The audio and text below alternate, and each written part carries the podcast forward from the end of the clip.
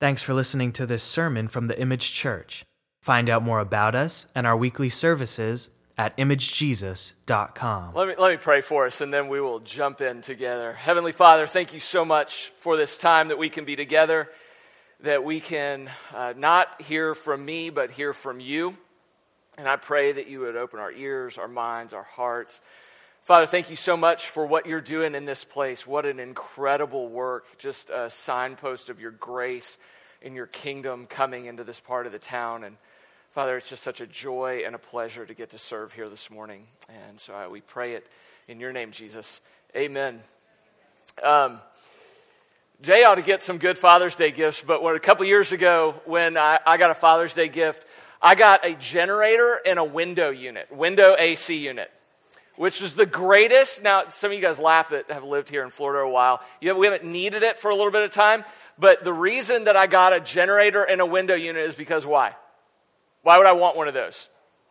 Hurricane season, right? Yeah, hurricane season comes, and it's not so bad when the hurricane is blowing through and it's cloudy and it's dark and it's raining. It's afterwards, and the sun comes out and it turns to be 100 degrees, and I don't like to be uncomfortable. And some I know about you, you don't like to be uncomfortable. And so I'm willing to get generators and air conditioning units and just keep it in the garage just in case. I might even get close to suffering just a little bit. And I will do anything I possibly can to avoid suffering. And don't you feel that way? I mean, in, in all different areas of our lives, we don't like to suffer. Even a little bit, we don't like to suffer. And we'll go to all kinds of lengths to avoid having to suffer, big or small. And today, what I want to talk about is suffering. And I want to talk about suffering and the goodness of God. And that is, that's probably the deepest question you could ask. You could get to really who is God? What does He want? How does He love us? When you're suffering and you ask, okay, God, how does my suffering and who you are come together in this moment? You're, you're really getting to the heart of the matter. And when you suffer, there's really three big questions that you can ask. One question that you can ask in suffering is, well, where did this come from? Like, how do I, where, if I trace this back, where is this coming out of? And that's a great question to ask, but too often we love to stay in that question and we, we want to know a definite answer. And sometimes you don't get an answer. Sometimes you're suffering because you just live in a broken world. Sometimes you're suffering because you did something and it's and it's you're suffering as a result of that. Sometimes you and I suffer because somebody else did some knucklehead thing and we are paying the price for it.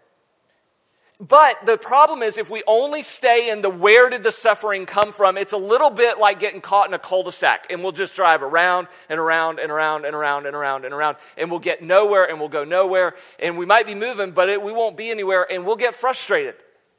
The other question we can ask is okay, so I'm suffering, where is this going? Like, when will it end? What's going to come of this? Is there a purpose? Is there something great that's going to come out of this? If I know there's something on the other end of my suffering, it changes the nature of my suffering, doesn't it? But there's another question that kind of comes between where did this come from and where is it going? And the question is, God, what are you doing in the middle of my suffering? So I, I, I don't, I'm not sure, or maybe I do know how it's come, but I'm not out of it yet. But if I could know God was in the middle of my suffering, and if I could know what God was doing in the middle of my suffering, wouldn't it change your suffering? And I think when we get in the middle of that, we, we tend to think, well, maybe God's left us. Maybe God's angry with us. Maybe God's doing something to us. And if you're not suffering right now or you haven't suffered, here's the chipper part of the message you're going to. All right? I mean, Jesus said, in this life, you will have trouble. From the guy who got nailed to a cross, right? In this life, you will. It is a reality. Suffering is a reality. And being a Christian, being a follower of Jesus, doesn't exempt us from that sort of thing. But maybe you're not going through it, or maybe you've been through suffering, but chances are you know somebody who's been, who is or has been suffering. And you find yourself in that moment, don't you? When, when you're around somebody who's having a really hard time, they're just in the middle of it, and you're thinking, oh God, please don't let me say the wrong thing right now. Like, don't let me, don't let me screw this up. Don't let me put my foot, don't let me do any more damage. Don't let me be the cause of any more suffering to them. I really do want to comfort them. I want to give them some hope. I want to give them some joy. I want to point them to God. I want to say the right thing. And so when we talk about suffering, yeah, it's for us, but every single one of us will have other people around us who will suffer.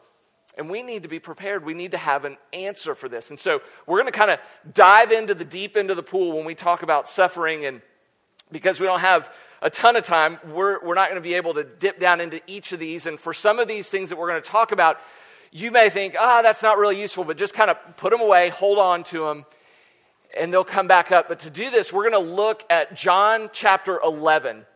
And this is a story of a guy named Lazarus, one of Jesus' best friends. Really famous story in the Bible. Lazarus is going to die, that we're going to find out in this. And he's got family members that are hurting and that are suffering. And so we're going to jump in in John, Matthew, Mark, Luke, John. It's one of the Gospels, one of the accounts of Jesus' life.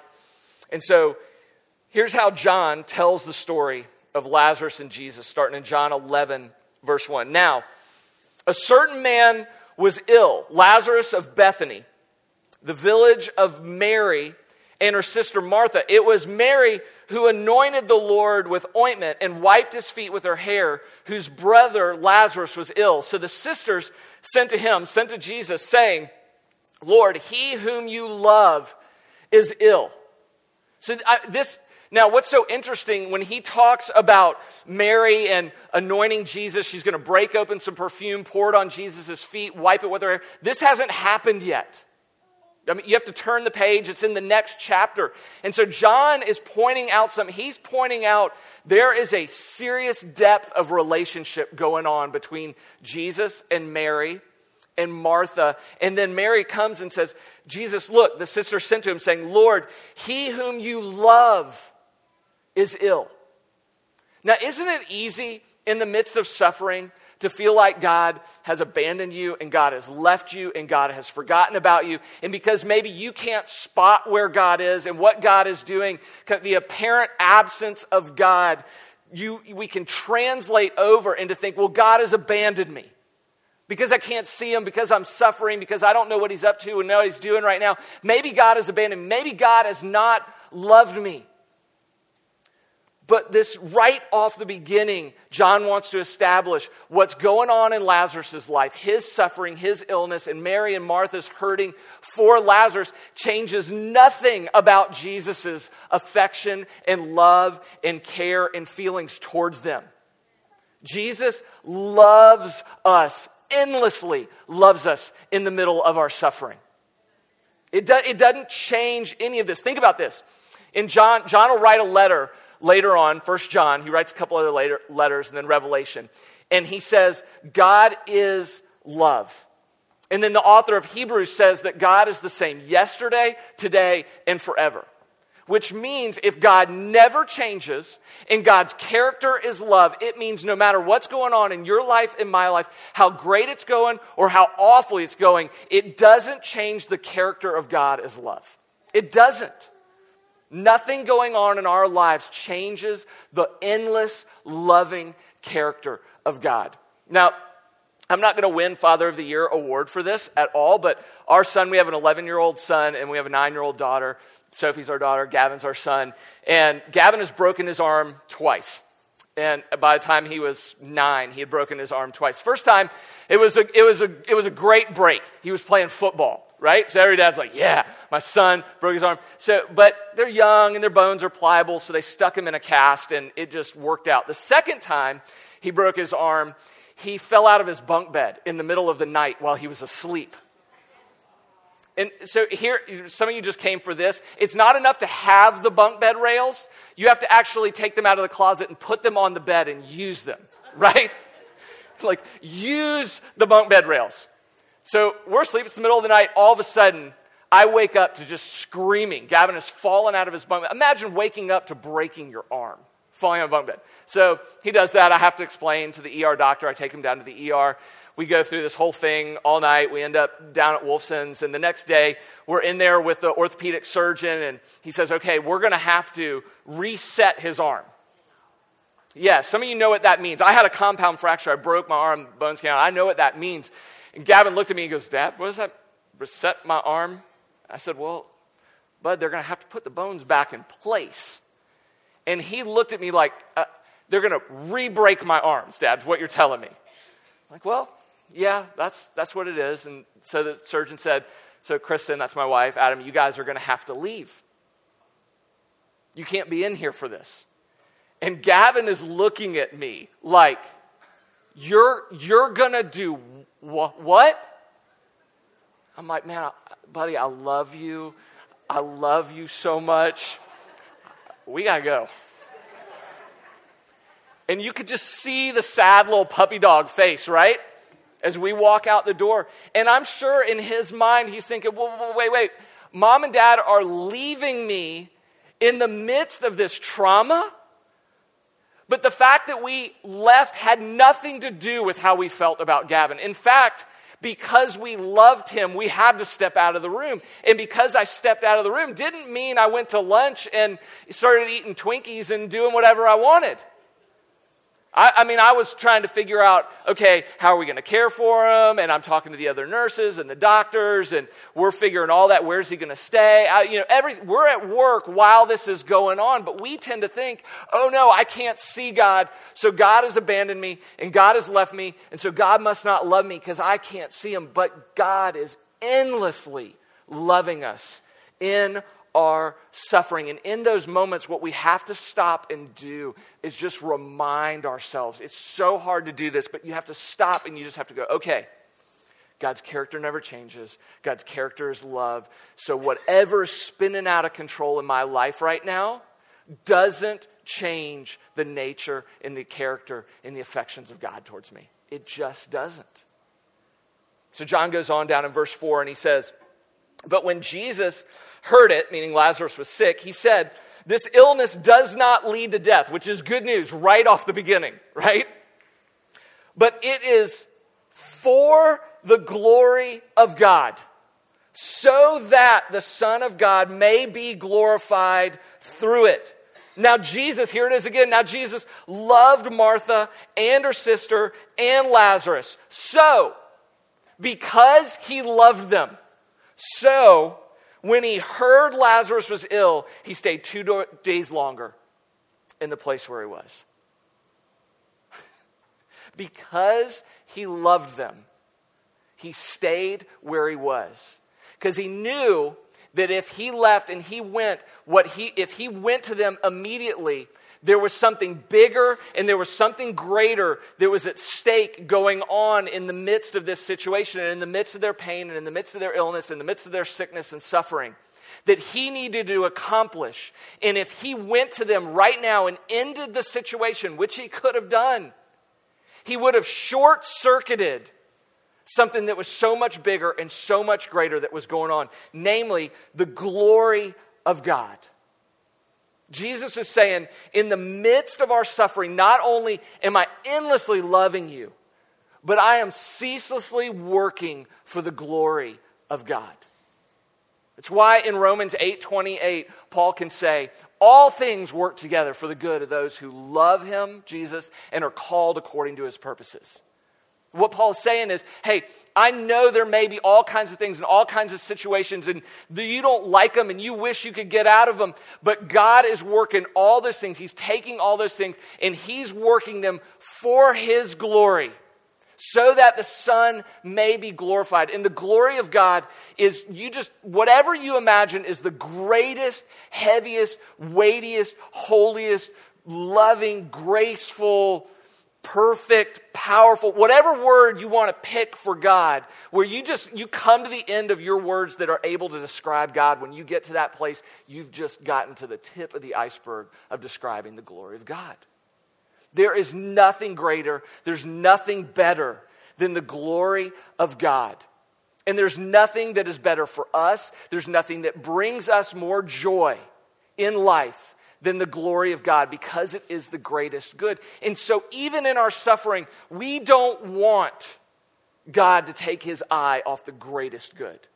We don't want God to stop working for perfection. Even in our suffering, we don't want God to settle for something less and something that's second or third or fourth best because when He does that, it diminishes our good and it diminishes our joy. We don't want Him to do that. And here's the cool thing think about this, right? In downtown Jacksonville, 2,000 years after this, what are we talking about? What are we, I mean, we're talking about this guy's suffering, and we're to talk about in a second just how amazing Jesus is. So his suffering has had a legacy that has been able to proclaim the glory and the magnificent and the wonder of Jesus for thousands of years. Nobody had a clue that was going to happen. Nobody did. Nobody did that. And so we've got to learn to spot the glory of God, even in our suffering. And I think this happens sometimes. It's really hard to do when you're going through it. And, and really, what we need to learn to do is once we've kind of passed through some of this suffering, is to stop and to pause and to look back on it. And when we do that, we'll train ourselves to be able to spot God at work for the greatest good and our greatest joy and where He is working in, in our lives when we go back into it. And I'll just say if you've got a friend who's suffering, or if you're in the middle of suffering right now, this is not often the most comforting thought to tell somebody, is it? When somebody comes to you and they say, Man, I'm really hurting right now. Like my marriage is crumbling, or I've got an addiction, or uh, something is going on in your life, and you say, Well, God's working for his glory. I mean, that's sort of like, hey, let me beat you over the head with a stack of Jesus Hallmark cards, right? Like, it is, it is of no help to them at that moment. And so I, I just, it's true and it's good and it's right and it is for our most joy. I just say, just be careful leading with that story, all right? I mean, it's like the story of David and Bathsheba, right? True, right, good. We don't really talk about that with our kids in our home all the time. That's not our lead story in family prayer time, okay? There will be a time, there will be a day when that's appropriate to talk about that. But right now, when our kids are 11 and 9, probably not the best moment. So John goes on, skip down into verse 11. They, they begin to talk to one another. And then in verse 11, it says, After saying these things, Jesus, he said to them, Our friend Lazarus has fallen asleep, but I go to wake him up. And the disciples said to him, Lord, if he's fallen asleep, he'll recover. Like, do I don't know if you do this, but I do this. I look at the disciples, and it's real easy for me to think of them as like religious superheroes, isn't it? You go, oh, they're the disciples. Oh, if I were with Jesus like the disciples were with Jesus, I wouldn't have any questions. And look at these knuckleheads. They complete, they're missing it. I mean, they're like, well, if he's asleep, what's the big deal? Why is everybody freaking out about this? What's the problem, Jesus? Now, Jesus, just in case you don't know, Jesus had spoken of his death, but they thought he meant he was taking a rest and sleep. So Jesus told him plainly, Lazarus has died. Like, read my lips, he's dead. Like, look at me, real close. Here we go. Jesus, you know, Jesus looking at Peter, going, Come on, Peter, focus for just a second. He's dead. I'm not, I don't mean sleep, like take a nap. He died. All right? And then he says, He died, and for your sake, I'm glad that I wasn't there so that you may believe. like, he's dead. I'm glad it happened. And the reason that it happened is not for my sake, not even necessarily for Lazarus, but I'm going to do some stuff in Lazarus' life. But Lazarus is suffering, and Mary's suffering, and Martha's suffering. Hey guys, this is, I'm doing something in your life. Like this is happening for your sake so that your faith would just go and blow up and be way bigger. And if I didn't do this, if I'd short circuited this thing, not only would there be something that Lazarus and Mary and Martha wouldn't get out of this, but there's something you guys would miss in this. And so, in the midst of our suffering, we have to remember that Jesus is doing something so much bigger and so much wider than just ourselves. It's so easy for us to turn in and to kind of navel gaze and look at our belly buttons, and it's completely understandable when we're in the middle of it. But one of the things that we have to remember is that it's not all about us all the time. Even in our suffering, it's not about us. The most famous verse in the Bible, John 3 16. For God so loved what?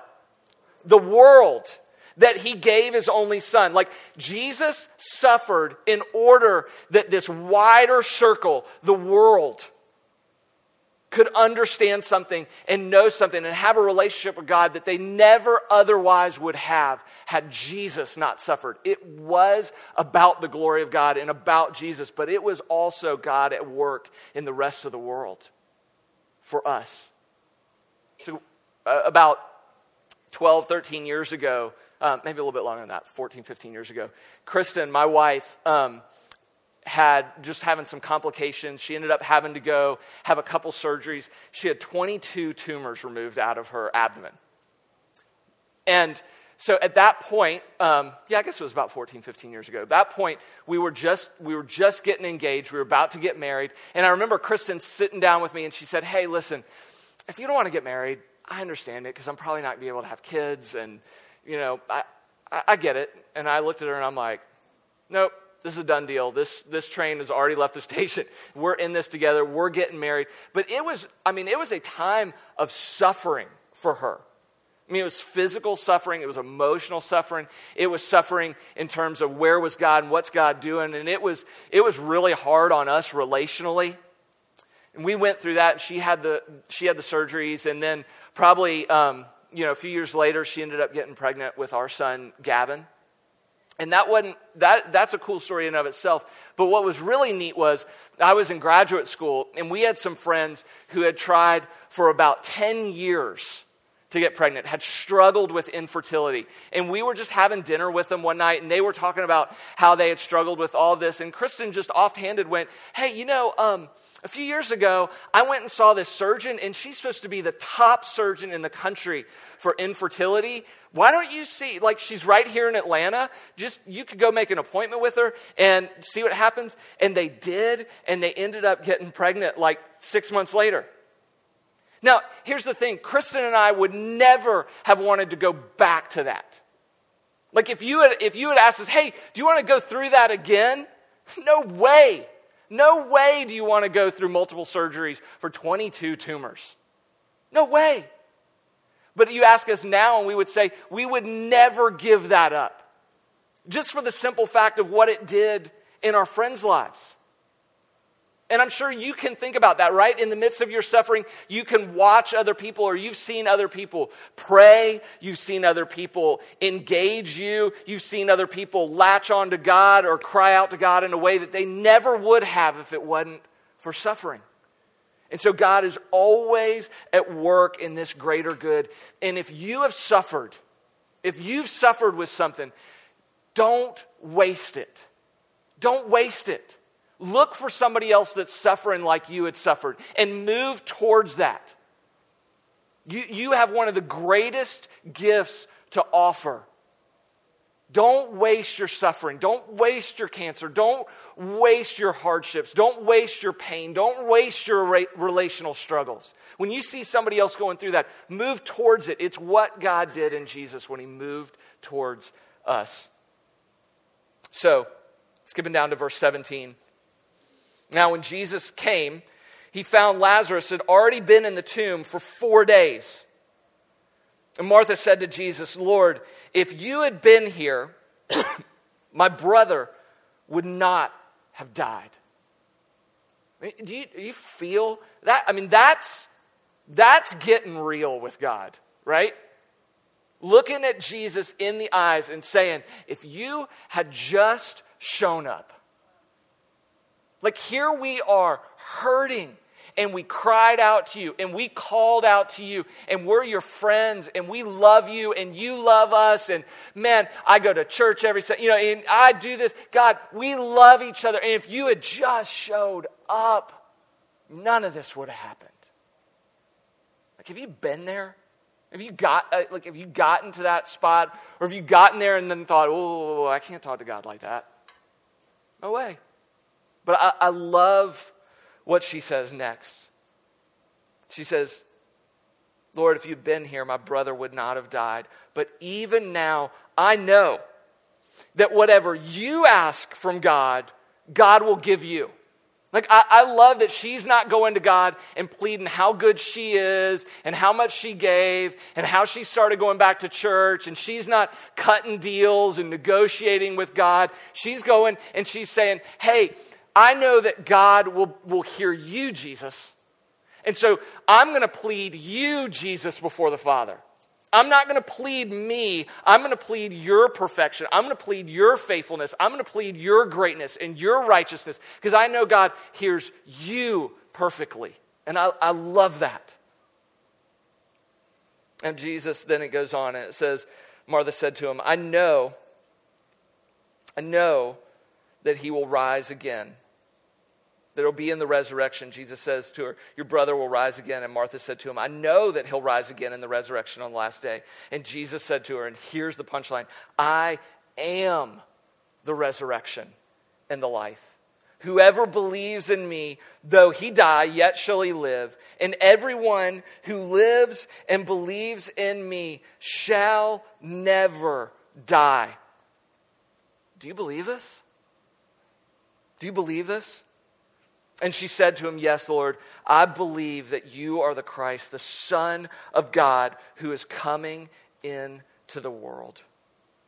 And in the midst of our suffering, yet Jesus is loving us and Jesus is working for the glory of God. And Jesus is working in these kind of wider circles than just what's going on in our life. But Jesus is also guaranteeing a hope for us in the resurrection. He is guaranteeing a hope for us in the resurrection. In Revelation 21, John, John's going to write, He, Jesus, will wipe away every tear. He said, there, there will come a day in the new heaven and the new earth when God will wipe away every single tear, every bit of pain, every bit of heartbreak, every bit of brokenness, everything that's wrong, every bit of suffering, all of that's going to come undone. And it's all going to come undone because Jesus was raised from the dead and He is guaranteeing our hope for us in this. Think about this Jesus goes to Lazarus, he raises him from the dead, right? That's, I'm going to give away the end of the story. Sorry, now you know the end of the movie. He raises him from the dead. Now, we don't know how much longer, but let's say he lives another 10, 20, 30 years. What's going to happen to Lazarus again? He's going to die again. How bad is that? Like how, how, I just imagine him going like, just leave me dead, Jesus. Like you bring me back and now I'm to have to do this all over again. And if Lazarus had anchored his hope in having his situation fixed, like the circumstances made right, all that was going to happen to Lazarus again was he's just going to run into another situation that's going to end up just as, as tiring, just as hurtful. He's going to suffer just as much. He's going to end up in pain, and it's going to be just as hopeless for him. And so we can't anchor our hope in just fixing our temporary situations. There has to be an anchor for our hope that's greater than the situation. Oh man, do I, do I pray for God to fix temporary situations? Absolutely. Absolutely. But that's not where I'm banking my hope. And as a follower of Jesus, we don't put our hope in God fixing our temporary situations. We put our hope in a Jesus who's raised from the dead, which means he's bigger and better than anything that we will ever suffer. And he promises to us there is a hope that you can bank eternity on. And that hope will come true. And any suffering that you have ever had, any pain you've ever felt, any tear you've ever shed, all of that will be wiped away forever.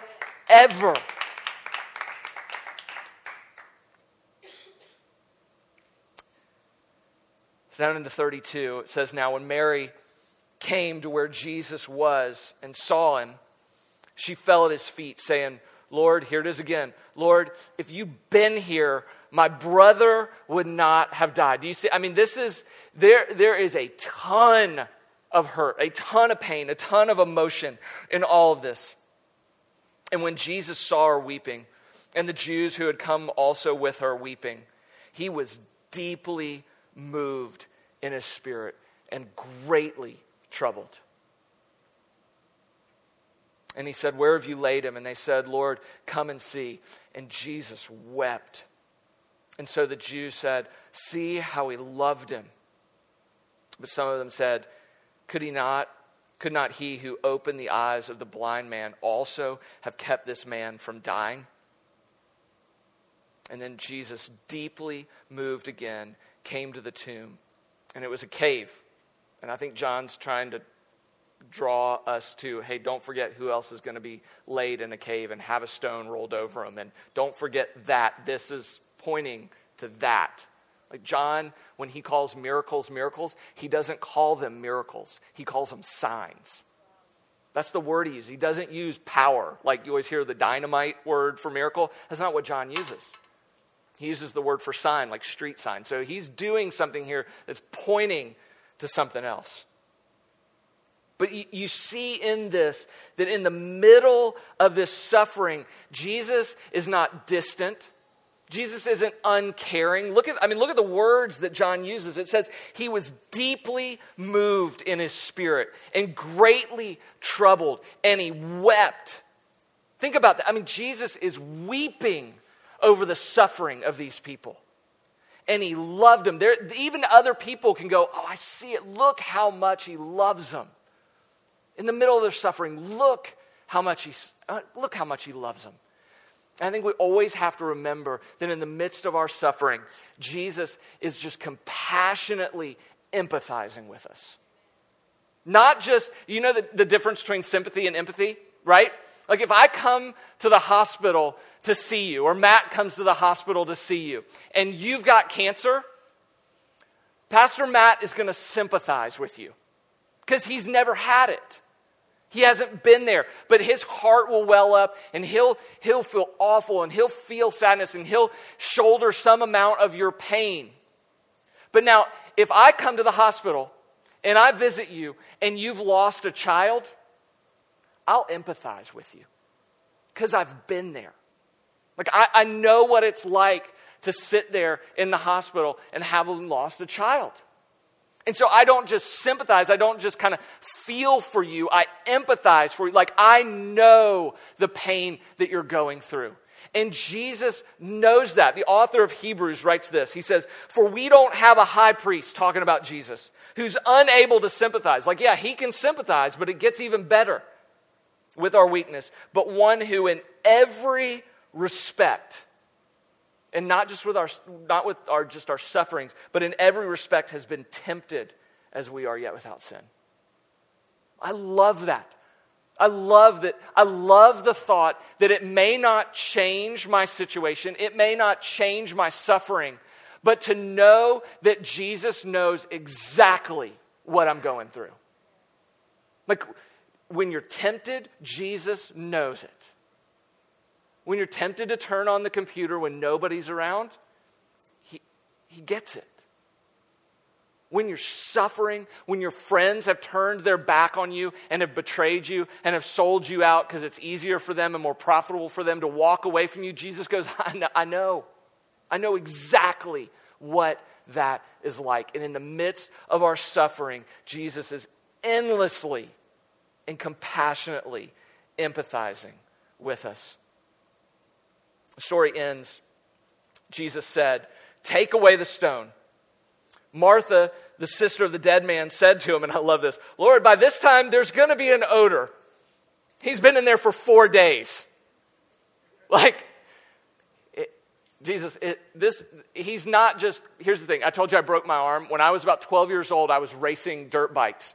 And um, I was racing down this hill. There were about five or six other guys around me. And instead of kind of going around and following the road around down the hill, I decided, because I was so smart, the shortest point between two lines is what? a straight line. So I decided to take the straight line instead of going around following the road. But that meant that I was going to hit like this curb, this dirt edge. And when I did, I flew up, I flew over the handlebars like Superman out over it, right? Flew through the air, landed on the ground, broke my arm. Your, bones are not white, just so you know. And um, I go to the hospital my mom, my mom took a uh, magazine and duct tape and a cookie sheet and duct taped my arm to a cookie sheet. Um, don't do that. And so I go to the hospital. They, I, I go in to surgery. They put me under for surgery. And while I'm under, I quit breathing. My heart quit, quit, quit, stops beating. And I, I don't know, it wasn't that long, just, you know, long enough. Um, I died. But, I, I mean, we're just talking 30 seconds, a minute, maybe, all this was going on. This guy, it, it, this is not like they resuscitated me. This guy was dead, like mummified, wrapped him up, put him in a cave, four days, rolled the stone over. Everybody walks away. He's so dead that everybody knows it's going to stink when they show up there. So Jesus said to her, Did I not tell you? And he, he said this, right? Didn't I tell you if you believed you'd see the glory of God? So they took away the stone. Jesus lifted up his eyes and said, Father, I thank you that you've heard me. And I know that you always hear me. You, you want the Father to hear you? You plead Jesus. Because the Father always hears his Son. Always hears his Son. I knew that you always hear me, but I said this on account of the people standing around, that they may believe that you sent me. And when he said these things, he cried out in a loud voice, Lazarus, come out. And the man who had died came out his hands and feet bound with linen strips, and his face wrapped with a cloth. Now, now we're reading this from the outside, but can you imagine what this is like for him? I mean, can you imagine how, I mean, just disorienting this is?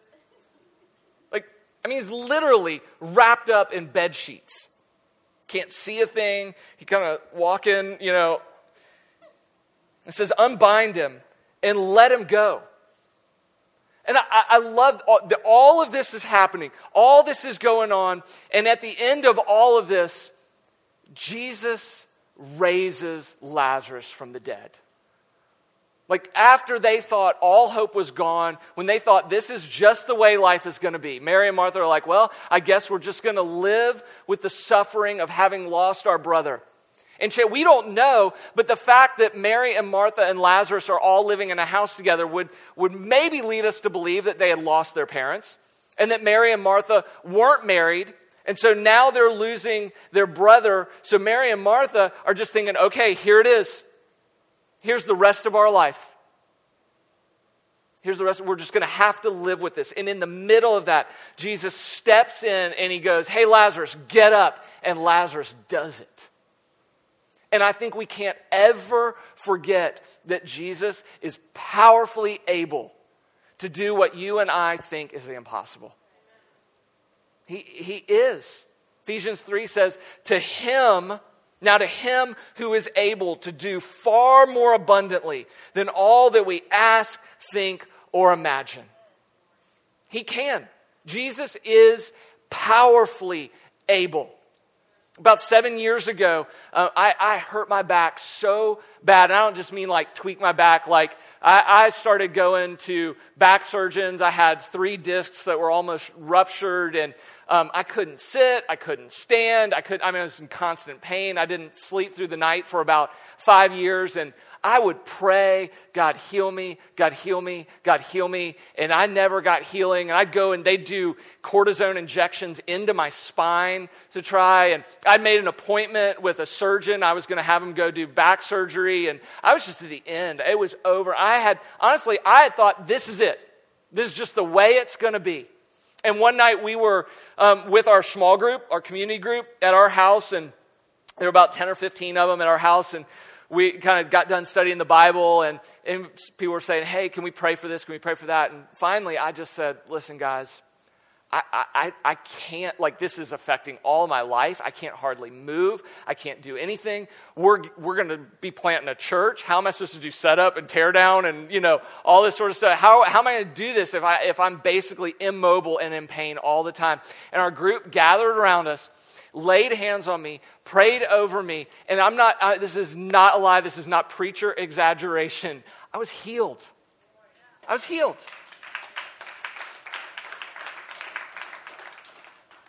And I, and I just tell you that God may heal you, God may not. God may say, no, you, you need to wait five, seven years. But Jesus says, don't ever stop asking. Jesus says, I am able. I am able. So you come to me. I love the story when Jesus is talking about prayer and he tells this story. There's a judge and there's a woman and the woman keeps asking the judge to make things right for her, and the judge won't. And the woman keeps coming and keeps pestering and keeps asking. And finally, the judge is like, I'll, Fine, I'll do whatever you want. Just go away. Leave me alone. And Jesus says, That's the way we ought to be to God. We ought to just pester, ask, knock, keep coming, keep coming. Don't lose heart because He is able. He is able. Keep asking. Keep knocking. And in the midst of our suffering, He's able. I want to go back. And in verse 25, I just want to read this again and close with this. Jesus said to her, I am the resurrection and the life. Whoever believes in me, though he die, yet shall he live. And everyone who lives and believes in me shall never die. And here's the question Do you believe this? Do, you do you do you believe this? Like, do you believe that Jesus is bigger and better and more powerful than anything, good or bad, wonderful or suffering in your life? Do you believe this? In just a minute, we're going to worship, we're going to share in communion. And if you believe this, this is for you. This is a celebration, yes, that Jesus' body was broken on the cross. He died for our sins. He was crushed. He suffered. He sweat tears and blood out of his skin. He suffered for us and to take away our sin. But he also, three days later, rose from the dead. Do you believe this? Do you believe this? Let me pray for us, and then we'll worship together. Heavenly Father,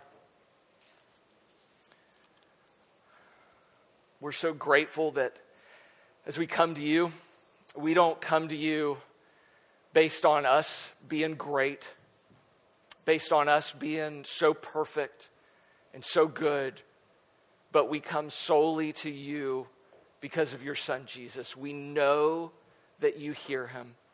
We know that he comes before you. And so, God, we come and we put our suffering before you.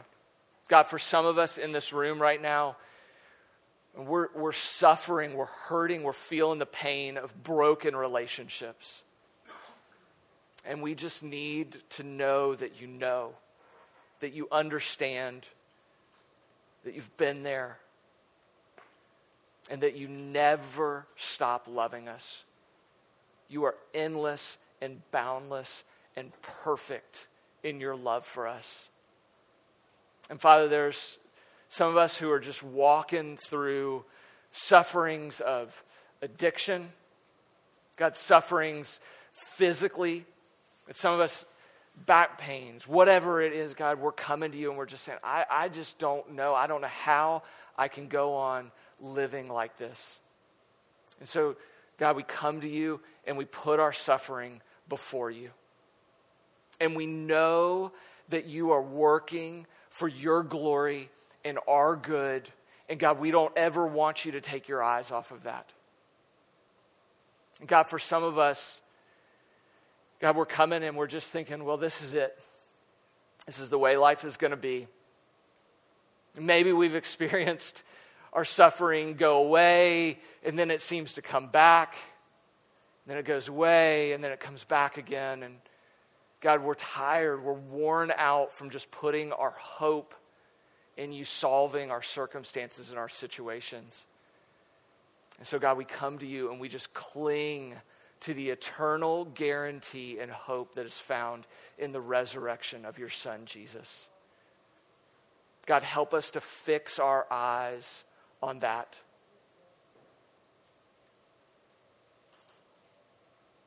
And may we forever know that you are that God, alive, at work, eternal, renewing all things. And there's a day when all pain and all suffering and all tears will come to end. And may we be a community that loves that. May this church be a church that lives out your grace, lives out your love, lives out of your glory. God lives out where they don't think it's all about them, but they become agents of healing and reconciliation in this community. May this be a church, God, where they just deeply weep and grieve and hurt and walk alongside of those who hurt. And God, may this be a church where people powerfully experience your ability to heal and break every chain and end all suffering. And so, God, would your kingdom come on earth as it is in heaven, as we prayed in that catechism today. And we pray it in your name, Jesus. Amen.